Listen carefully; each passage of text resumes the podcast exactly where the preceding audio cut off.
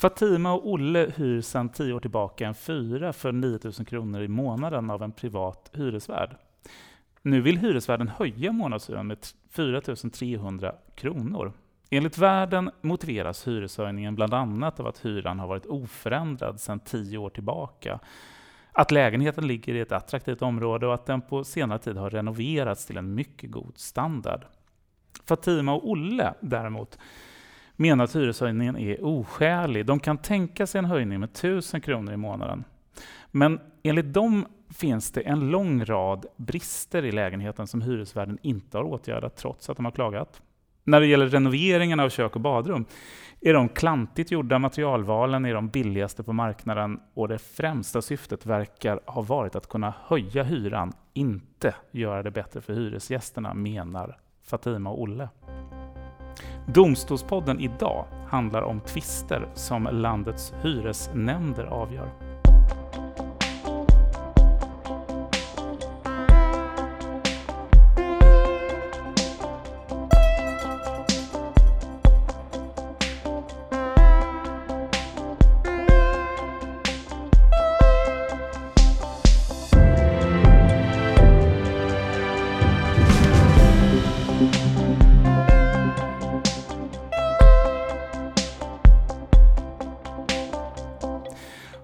Jag säger varmt välkommen till Domstolspodden Liselott Norén Wilkens, hyresråd och chef för Hyres och arrendenämnden i Göteborg.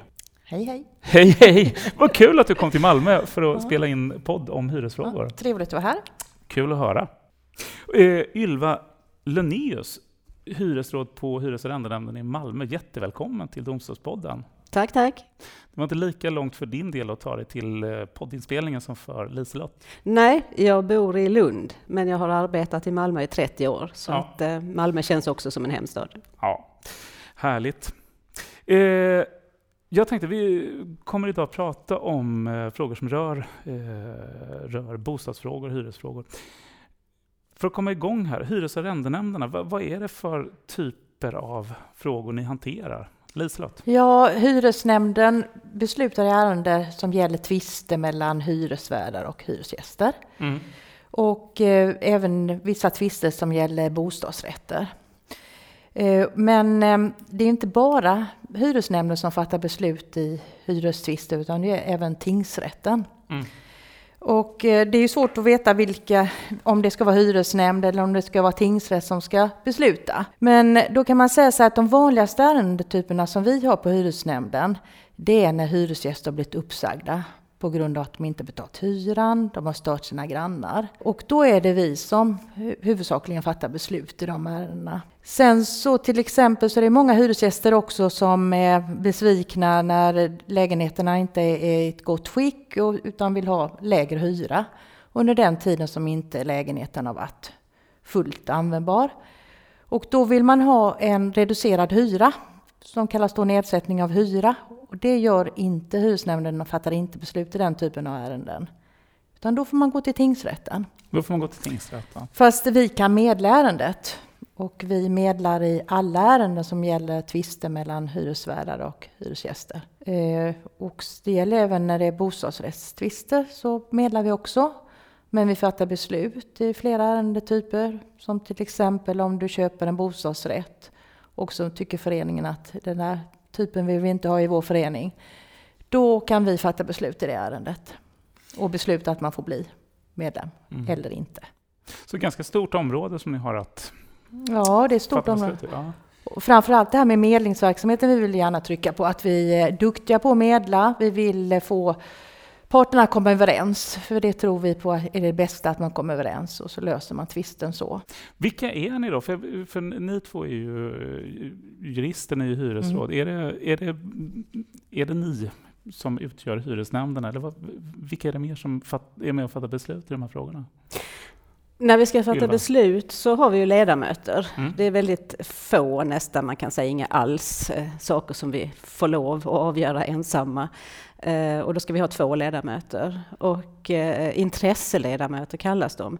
Det är inte nämndemän, de är inte politiskt utsedda, utan de har utsetts på grund av att de har erfarenhet och kunskap om det område och då är det är det från så att säga båda sidorna när det gäller hyresärenden så är det en med erfarenhet från fastighetsägarsidan och sen är det då eh, den andra från, från hyresgästsidan. Mm. Så att säga. Och det är ofta de stora organisationerna som nominerar de här ledamöterna. Um, och vi tycker, det, det, tror jag att jag kan tala för alla nämnder i hela landet, att vi har väldigt stor nytta av de här ledamöterna.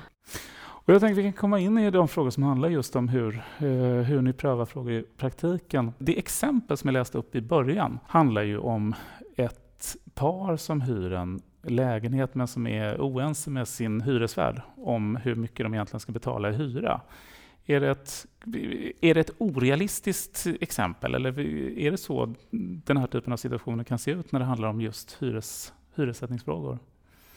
Ja, nej, det, det, den typen av frågor, det var nog inte ovanligt, så som du beskrev det i början. Det är väl så det kan se ut eh, när det kommer till oss. Och jag tänker, för att det här handlar ju om hyressättning, en av de, ett av de eh, stora områden som ni arbetar med. Ylva, hyressättning, hur, hur funkar det? Vad är det, för, vad är det för frågor ni ska pröva där? Ja, alltså det finns ju det finns ju två spår mm. för hur hyrorna bestäms i Sverige. Och det ena spåret, det är ju egentligen det stora spåret, eller vad vi nu ska kalla det.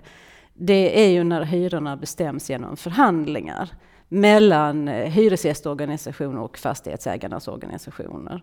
Alltså det vi kallar de kollektiva mm. förhandlingarna. Och för de förhandlingarna finns det inga regler. Det är just förhandlingar. Så länge parterna kommer överens så mm. kommer det att gälla så, som ny hyra. Och då, kan ju, då finns det ju utrymme för att sånt som fastighetsägarens kostnader och ökade elpriser och kostnader för avfallshantering och sånt påverkar hyran. Mm.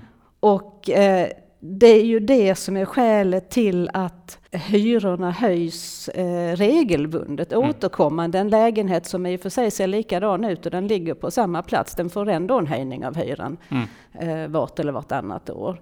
Alltså, eh, det finns eh, det finns ungefär en och en halv miljon hyreslägenheter och i 90 procent av dem så bestäms hyrorna genom det här förhandlingssystemet som hittills i alla fall, eh, även alla, alltså, inga politiker har, har haft några invändningar mot utan tyckt att, att det har, eh, har fungerat.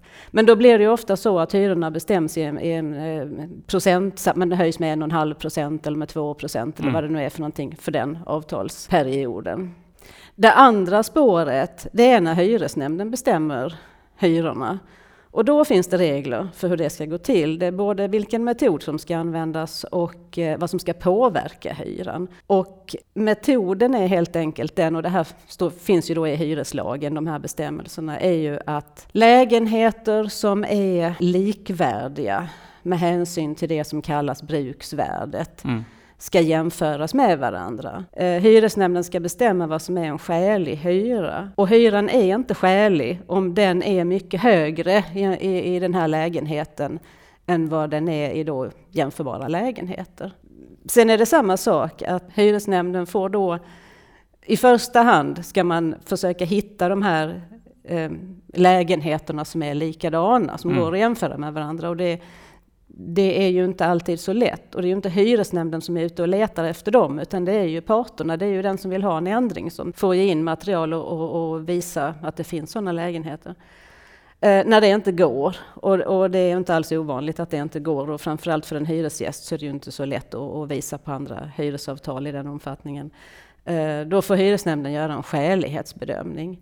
Och även där så är det ju bruksvärdet som är, är utgångspunkten, alltså om man tittar på det. Och så får man samla ihop allting, det som har kommit fram, det material som finns. Och någonting som, ja, vad ska man kalla det, hyresnämndens allmänna kunskap om, om hyrorna mm. på, på orten. Och då kan man väl säga att har ju ledamöterna har ju oftast väldigt stor kunskap om mm eh, hyres, hyrorna på, på orten kan man väl säga också. Mm. Mm. Och sen kan man väl säga att det här blir aktuellt i de fallen just när det inte finns någon förhandlingsordning för huset, alltså när, när eh, fastighetsägaren inte förhandlar hyran med eh, hyresgästerna. Och, så, och då är det både ja. hyresgäst och hyresvärd som kan komma till hyresnämnden och begära ändring mm. av hyran. Alltså. Ja. Och jag tänkte så att, eh, för du, du nämner bruksvärdet. Mm. Bruksvärdet, hur, hur, ska man förstå det? Vad är bruksvärdet när vi pratar om boendet ja, här? Då, då tittar man ju på olika egenskaper i lägenheten, till exempel mm. Eh, modernitetsgrad, hur planlösningen ser ut mm. och närhet till lekplats och ja, den typen av service kan man också titta på. Eh, och man kan också se om det är god fastighetsförvaltning kan ju påverka bruksvärdet. Eh, så den typen av egenskaper tittar man på.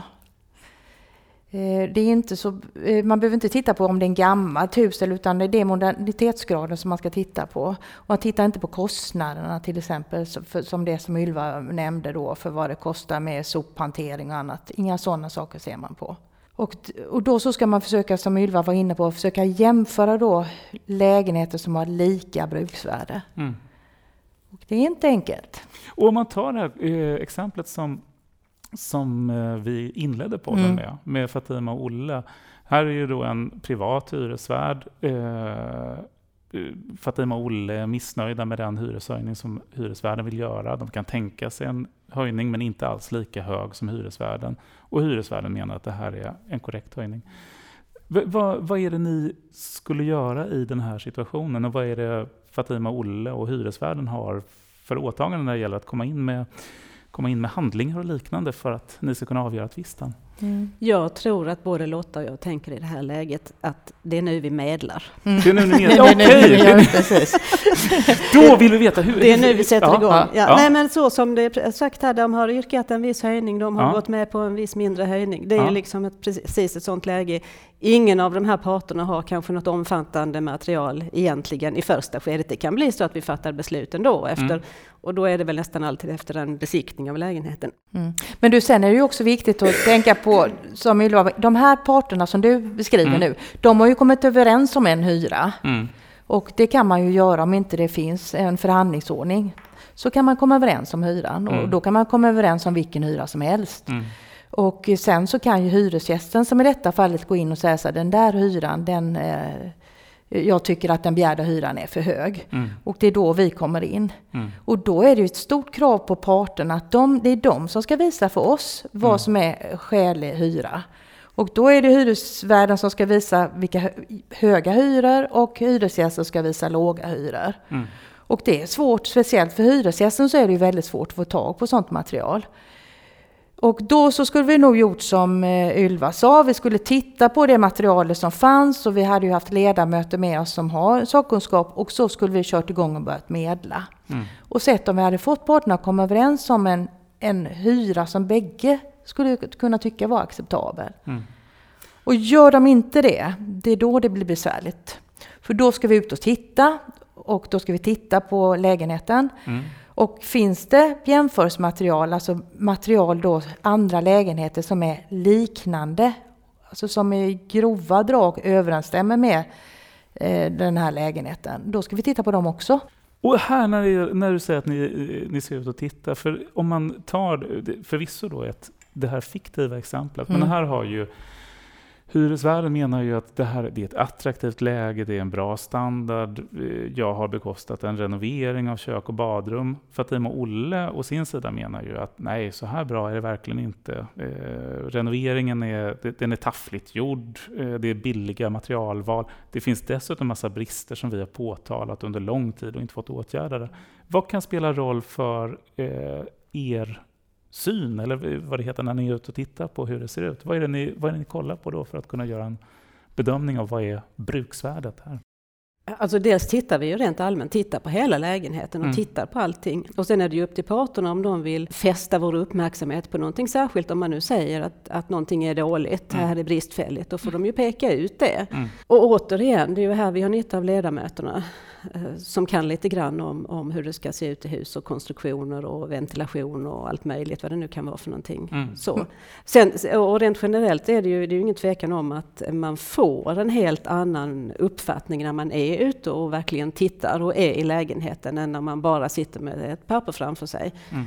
Uh, och det kan också vara när man är på plats att uh, hyresvärden säger kanske ja, ja, ja, men det ser jag ju nu, det här är inte bra, det ska vi genast uh, mm. ordna och, och, så. så att, men, mm. men rent generellt kan man väl säga ändå så här att om de påpekar brister, eh, ja, små grejer då, att det är fel på den plastmattan, så är det ju sånt som inte påverkar bruksvärdet vanligtvis. Mm, mm.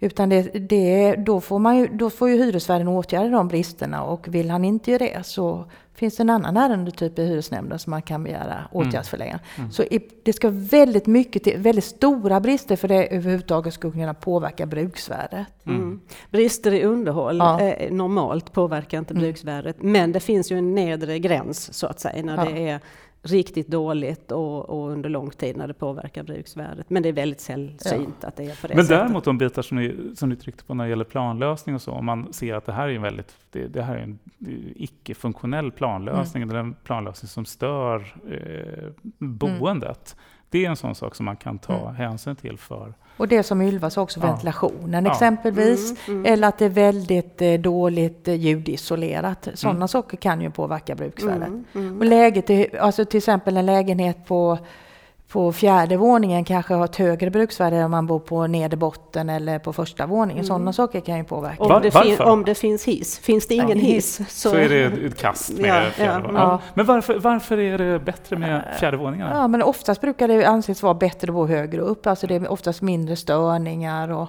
ja, kanske bättre utsikt och sådana saker.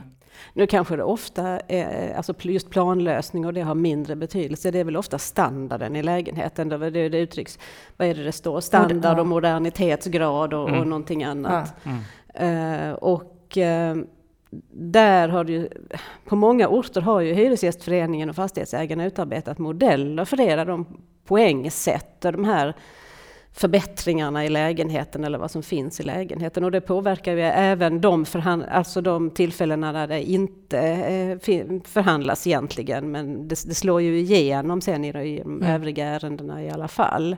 För att de också varit, blir jämförelseobjekt över tid? Eller för att, ja, ja, ja. och eh, jag vet inte hur många gånger en återkommande diskussion om handdukstorken. Ja. Har du stött på Lotta? Ja. Handdukstorken, ja det här vill vi ändå höra. Handdukstorken. Det är ändå viktiga, det är ändå viktiga funktioner får ja, man säga. det får man säga. Det är väl inte ja. en Maslows ja. behovstrappa nästan? Ja. Nej, men alltså det är så många hyresgäster som säger att de vill inte ha den där handdukstorken. Eh, hyresvärden vill sätta in den i samband med badrumsrenovering för den ger, det anses vara en liten standardförbättring mm. och ger då ett litet påslag på hyran.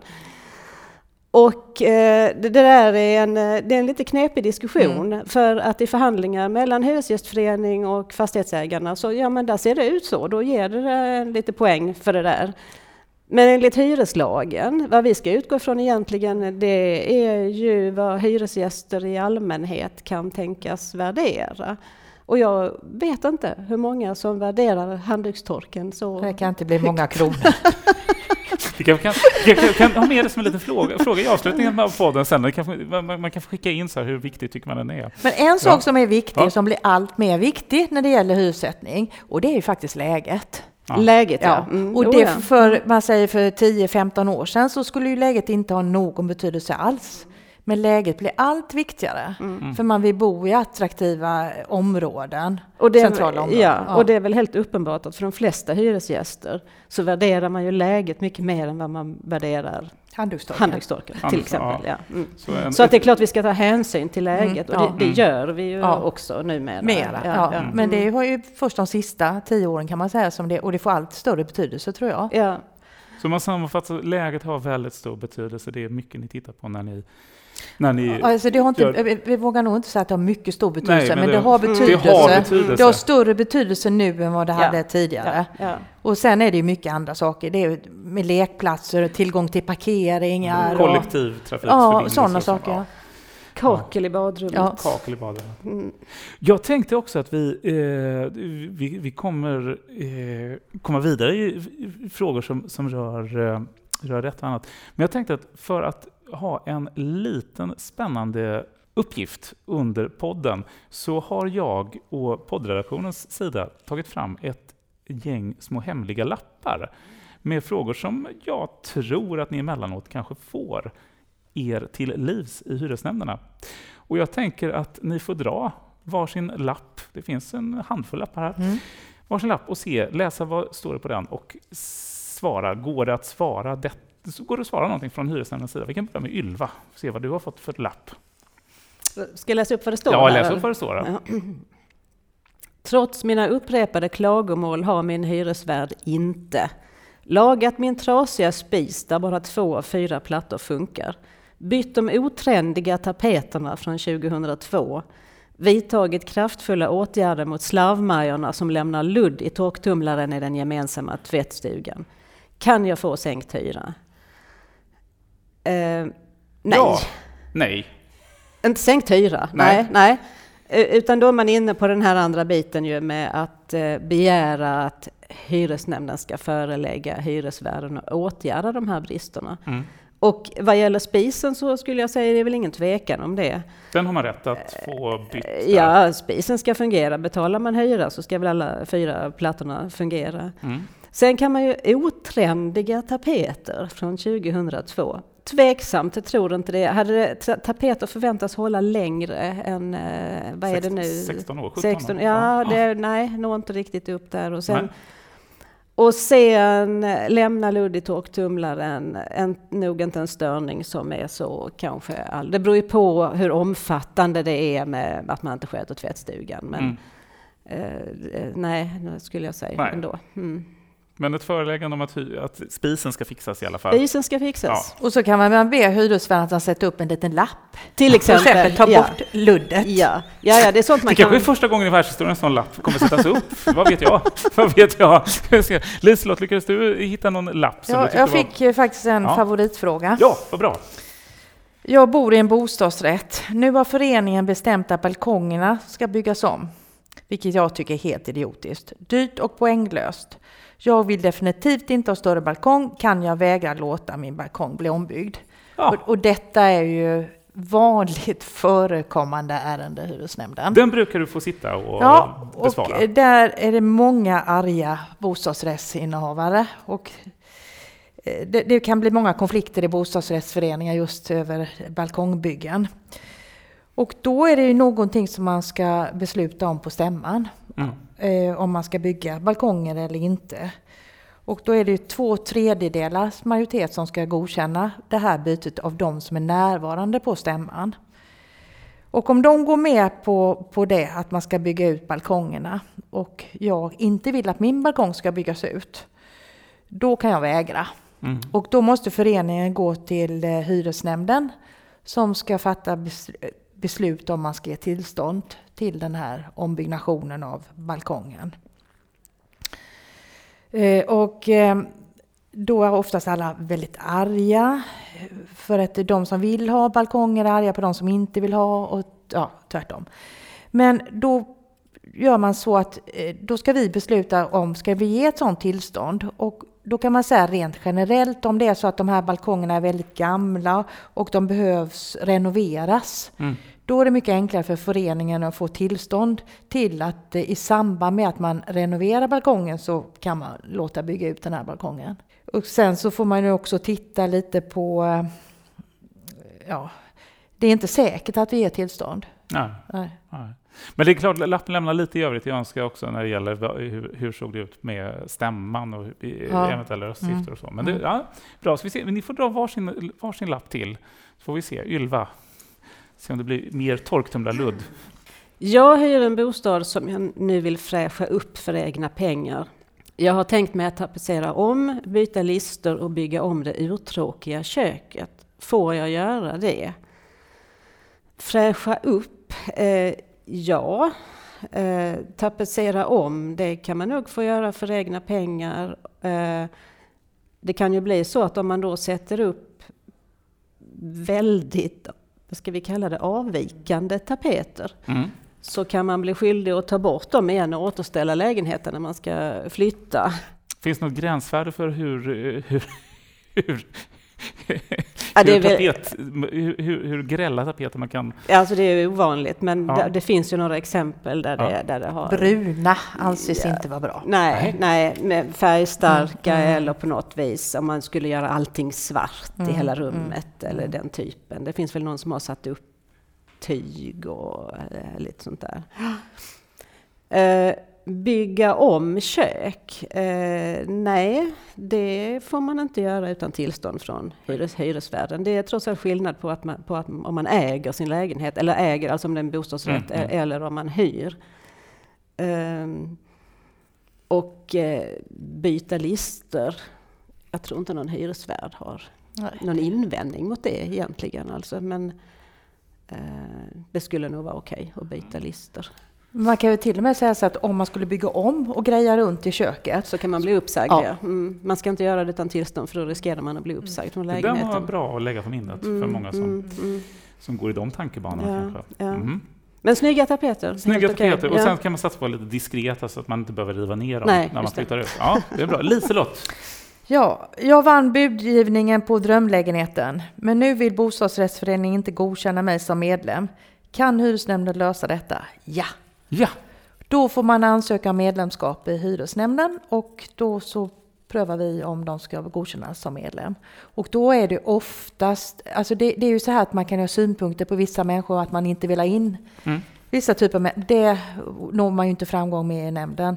Utan oftast är det om de inte skulle ha ekonomi eller förmåga att betala avgiften. Mm. Det är mm. det som man skulle kunna göra att man inte skulle få bli medlem. Eller att man, man, att man skulle kunna få tänkas missköta sig. Mm. Men det ska väldigt mycket till. För, vad är, för den här situationen antar jag kan uppstå emellanåt mm. också. Vad är det föreningen kan anföra för skäl för att man inte vill ha någon som medlem i, i ja. sin bostadsrättsförening? Och det har ju funnits fall på sådana här som man vet har varit dömda för brott ja. eller, eller till exempel är med någon eh, mc-klubb eller något sådant. Och det är ju väldigt, väldigt svårt att neka medlemskap på det. Mm. Mm. Nej, det handlar väl i första hand om att man ska klara de Ekonom ekonomiska ja. förpliktelserna mm. och sen inte vara en person som eh, uppenbart kommer att störa mm. grannarna ja. eh, väldigt mycket på något sätt. Men eh, det finns väl till och med någon bestämmelse om att det inte är tillåtet för en förening att ha stadgar som på något vis diskriminerar, mm. alltså medlemmar på grund av eh, ja, etnicitet ja. eller någonting liknande. Annat också, men ja. Eh, på det viset utesluter vissa grupper. Mm. Mm. Det var fyra snabba lappar mm. ifrån eh, frågelådan. Jag tänker att eh, vi, vi, har pratat om hyressättningsfrågor. Mm. En annan fråga som eh, uppenbarligen är rätt vanlig för er, det handlar om andrahandsuthyrning, mm. Liselott. Mm. Det, det, det, är vanligt, ja. ja vad, vad, vad är det ni gör i de här frågorna? Vad är det för, för typsituationer som, som ni har att eh, ta ställning till? Ja, då är det ju en hyresgäst som vill hyra ut sin lägenhet i andra hand mm. och som har frågat sin hyresvärd och fått nej. Mm. Eh, och då ska vi undersöka om den här hyresgästen har beaktansvärda skäl för att hyra ut sin lägenhet i andra hand. Eh, och beaktansvärda skäl, det kan till exempel vara att man ska provsambo. Mm. Och det, det, brukar vi säga, ett år så får man pröva på. Och man får inte pröva samma person mer än en gång. Eh, så det är också viktigt att komma ihåg. Och sen kan det vara studier på annan ort. Och det kan vara längre utlandsvistelser ja. också. Och när det gäller längre utlandsvistelse så får det vara flera månader. Det räcker inte att man åker till Mallorca en månad eller så, utan Nej. det ska vara längre utlandsvistelser. Och tillfälligt arbete på annan ort. Men det ska hela tiden vara så att man ska ha behov av att komma tillbaka till lägenheten. Mm. Så det, syftet får inte vara bara för att man vill ha in pengar under tiden som man gör de här sakerna, utan det ska vara tillfälliga saker som man ska göra, sen så ska man återvända till den här lägenheten. Och då brukar vi, om man har de här skälen, då beaktansvärda skälen, så får man tillstånd i ett år till att börja med. Och det kan ju förlängas den tiden också. Är, är nu pratar du om hyreslägenheter. Ja, det gör jag. Ja. Bara hyreslägenheter. Mm. Mm. För jag tänker också på det att eh, alltså, ibland så säger man så att man har inneboende. Mm. Det får man ju ha utan tillstånd.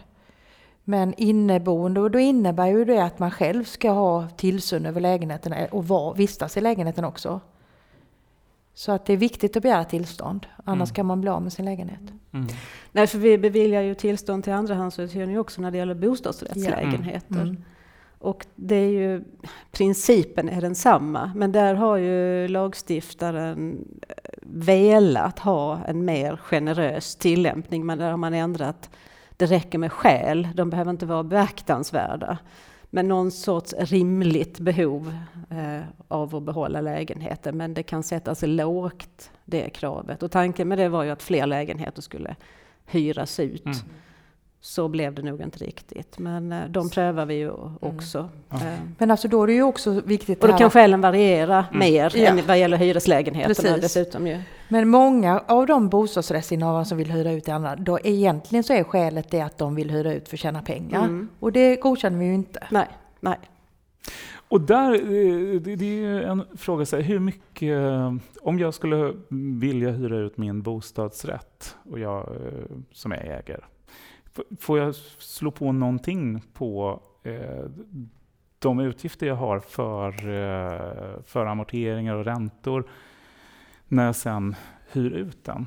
Finns det några normvärden där? Det finns en formel för ja. det. Det finns en formel. Gå in på vår hemsida. Ja. Hur är det nu? Ja, vi, vi styr in alla... All, ja. Eh, man, får av, man får ha avkastningsränta på eh, marknadsvärde på lägenheten. Ja. Kostnad, alltså avgiften, avgiften till föreningen. Mm. Mm. Mm. Och andra faktiska kostnader som man har. Driftskostnader. Ja. Ja. Och då kan man ju undra så här, hur, stor, hur ska man beräkna den här räntan som är på marknadsvärde på lägenheten? Mm. Och det är inte så enkelt att svara på. För, för, just nu så är det väl negativ ränta. Mm, så mm. Att, men eh, no, jag ska, vad ska man säga? Jag, jag, vet faktiskt inte riktigt vilken räntesats man skulle sätta. Nej, när den här bestämmelsen kom så mm. var ju, så av någon anledning utgick man från en lite högre ränta än vad den sen har varit. Mm. Och sen så kom det ju något beslut från Svea hovrätt där de hade sänkt det, men det är ju också två år sedan eller ja. någonting sånt nu. Så att, eh, det där är nog lite oklart. Ja, ja fast någon, någon avkastning får man väl ja, ha på det kapitalet? men det är inte ja, mycket. Det är nog inte mycket. Nej. nej. Nej, vi, får, vi, vi slussar dem till ja. webbplatserna. Ja. Och så får mm. Men alltså jag, såg, jag såg faktiskt nu på någonstans att hyrorna har ökat jättemycket för eh, andrahandsuthyrningar. Och då främst då i Stockholm och eh, Göteborg kanske också. Och det är på att man tar ut väldigt höga hyror på bostadsrätter mm. just. Mm. Mm. Men sen är det ju en komplikation och det är ju att om en, en, en andrahandshyresgäst i en bostadsrätt skulle gå till hyresvärden och säga den här hyran är oskälig, nu går jag till hyresnämnden och vill ha sänkt hyra, så kommer den hyresgästen ju att bli uppsagd. Och då har han eller hon inget besittningsskydd, alltså ingen rätt att få det prövat i hyresnämnden. Uppsägningen alltså. Så att vi ser ju väldigt få mm. sådana fall, inga mm. i princip. Nej. Alltså. Mm. Och de kan ju inte heller få, nej, nej det, det är ju sällan. Mm. Ett fenomen... Eh, men jag, men jag ja, tänkte förlåt. vi kan gå tillbaka till det här med hyresrätterna. Ja. Vad får man ta ut i hyra där? Ja. ja, i princip får du ta ut den hyran som du själv betalar. Och inte mer. Mm. Och sen så om du har en fullt möblerad lägenhet så möjligtvis 10-15 procent påslag. Mm. För detta ska inte vara liksom någon extra inkomst som man ska, det är inte tanken. Är det vanligt att, eh, att det uppstår situationer där den som hyr en hyresrätt i andra hand upplever att man får betala alldeles för mycket? Det är mycket vanligt. Det är mycket vanligt. Mm, mm. Ja. Vad händer i de lägena om, om man klagar över detta? Alltså då går man in och begär återbetalning av hyran. Alltså det, mm. återbetalning av det beloppet som överstiger skälig hyra. Och eh, då gör vi en beräkning. Då tittar vi vad betalar han i hyra så kanske om lägenheten är fullt möblerad kanske 10-15 eh, procents påslag. Och sen så får den hyres förstahandshyresgästen betala tillbaka till sin andrahandshyresgäst. Och då är det lite tidsfrister man ska tänka på. Mm, mm. Tre månader från det att du har lämnat lägenheten. Inom tre månader från det att du har lämnat lägenheten måste du komma in med en ansökan om återbetalning. Mm. Och så kan du få max ett år tillbaka. Tillbaka i tiden, ja. ja. Mm. Mm. Men så det är möjligt om man känner att man har... Ja, det är väldigt vanligt. Ja, vi får jättemånga ja, sådana mm. ansökningar. Ja. Jag tänker här också att vi, eh, ett tidsfenomen eh, som har blivit ett, som vi har läst en del om i, i massmedia också, det handlar om den så kallade Airbnb-uthyrningen. Mm. Vad är Airbnb? Varför hamnade det hos er? Ja, vi har haft några sådana fall i Göteborg. Mm. Och det är oftast är det ju andra hyresgäster som blir störda av att eh, en, en, hyr, en granne hyr ut eh, ja, veckovis eller ja, bara över helger och sådant. Mm. Och det blir väldigt mycket spring i trappan och oftast lite glada tillrop och så. Och då så får oftast hyresvärdarna reda, reda på detta och eh, tar kontakt med den här hyresgästen. Och sen så har vi också haft många som blivit uppsagda på grund av att man har mer eller mindre bedrivit en hotellverksamhet. Och det är på Facebook och ja, överallt. Och, eh, och det, vi har väl avslutat en del hyresavtal på grund av detta. Att man får inte lov att hyra ut sin lägenhet på det sättet utan tillstånd. Och jag menar, ett typfall skulle kunna vara, vi säger att ACDC kommer och spelar i Göteborg, jag har en, eh, en lägenhet, jag tycker att det är ett bra sätt att få lite extra pengar, att hyra ut den eh, för den som ska gå på konsert och det blir spring och så. Men det här får man inte göra hur som helst alltså? Nej, du måste ha tillstånd om du ska upplåta en lägenhet i andra hand. Mm. Även när Håkan Hellström kommer. Även när Håkan, till och med när Håkan Hellström kommer, då, då är det så. Och all, allvarligt alltså, hur ska man förstå det? Varför? Jag bor ändå där, jag, jag tycker att det är, här bor jag, jag kan väl ja. få alltså, hyra ut den. Alltså för det första så tror jag ju de runt omkring blir väldigt störda om, om man skulle mm. ha en sån här hotellverksamhet. Och sen så är vi väl ändå rätt så måna om att vi ska ha kontrollerade hyror. Eh, att de här an, förstahandshyresgästerna de tar ut någon form av marknadshyror, om inte mm. högre. Och det kanske inte är helt rätt att det ska vara på det viset, att man ska använda sin lägenhet som sparbössa. Mm. Ja, och det hyresavtal man har själv, alltså det innebär att man har ju själv rätt att använda lägenheten, men betyder ju inte att man har rätt att upplåta den till någon annan. Man har bara rätt att använda den själv. Mm. Och sen ska man komma ihåg också när det gäller alltså sådana som har varit schyssta andrahandsupplåtelser, att vanliga hyresgäster som behöver hyra ut sin lägenhet kanske under ett års tid kan råka väldigt illa ut också att man får en dålig andrahandshyresgäst som inte betalar hyran. För det är ju du som förstahandshyresgäst som är ansvarig för att hyran betalas. Mm. Och sen så när man då vill ha tillbaka sin lägenhet så kan det vara svårt att få tillbaka den också. Så att det, det kan vara väldigt besvärligt också att hyra ut sin lägenhet i andra hand. Man ska vara väldigt noga med till vem man hyr ut och kolla att de verkligen kan betala hyran och att de är ja. skötsamma. Ylva och Liselott, ni arbetar ju eh, i eh, era hus, arrendenämnden, med frågor som rör just bostadsmarknaden. Vad tänker ni så avslutningsvis kring, kring bostads, bostadsmarknaden och frågor kring den? Ja, bostadsmarknaden är väldigt liten och det är många som vill in på den marknaden. Och den är väldigt hård. Ja. Den är hård, ja. Mm. Och det är många som får illa. Vi kan säga så här, i Göteborg har vi till och med en lägenhet som vi kallar för madrasslägenheter. Mm. Då är det någon som har ett förstahandskontrakt och hyr ut till väldigt, väldigt många. Och som räcker bara till en madrassplats och tjänar väldigt massa pengar på detta. Och det finns folk som eh, köper upp mindre hus ute lite på landet och så och som är i väldigt dåligt skick och där människor bor under usla förhållanden men som inte har några valmöjligheter. Utan, eh, ja, det märks ju hos oss, eh, vi ser ju det som händer mm. alltså vad, vad gäller bostadsbristen helt mm. enkelt. Det är ju det det handlar om och att så många befolkningen ökar. Mm. Och många som drar nytta av detta. Mm. Mm.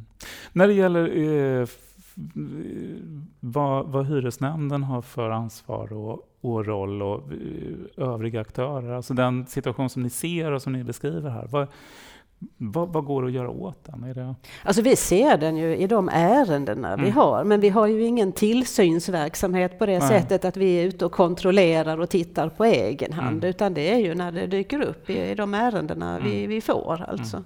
Mm. Ja, men jag tror alltså fastighetsägarna har ju också försökt att ta tag i detta när det gäller de otillåtna andrahandsuthyrningarna. Mm. Och även det att man säger upp många hyresgäster när man kommer på att den här personen behöver inte den här lägenheten. Mm. Eh, för de använder den då till exempel för otillåten andrahandsuthyrning. Så där har det hänt rätt så mycket. Jag tror att eh, fastighetsägarna är väldigt eh, alerta nu och kolla vem bor i lägenheterna. Mm, det har kommit på ja, senare ja, tid, de går ja, igenom mm, lägenheterna. Mm, för då har vi också många just de personer som saknar ett eget behov av lägenheten som blir uppsagda. Då, mm. Ett samtal som har rört sig kring frågor både om hur hyror sätts och vad som gäller när den som är eh, hyresgäst eller den som har en bostadsrätt vill hyra ut den. Frågor som, som många som eh, lyssnar säkert också kan förhålla sig till, känna igen sig och så. Det har varit jättekul att få prata om frågor som har rört eh, era sakområden. Ylva Linnaeus, hyres och arrendenämnden i Malmö. Jättetack för att du ville vara med i Domstolspodden. Tack själv. Och Liselott Norén Wilkens, hyresråd och chef på Hyres och arrendenämnden i Göteborg. Tusen tack för att du ville komma och vara med i Domstolspodden. Mm, tack för att jag fick vara med. Ja. Och från Domstolspoddens sida säger vi eh, tack för idag.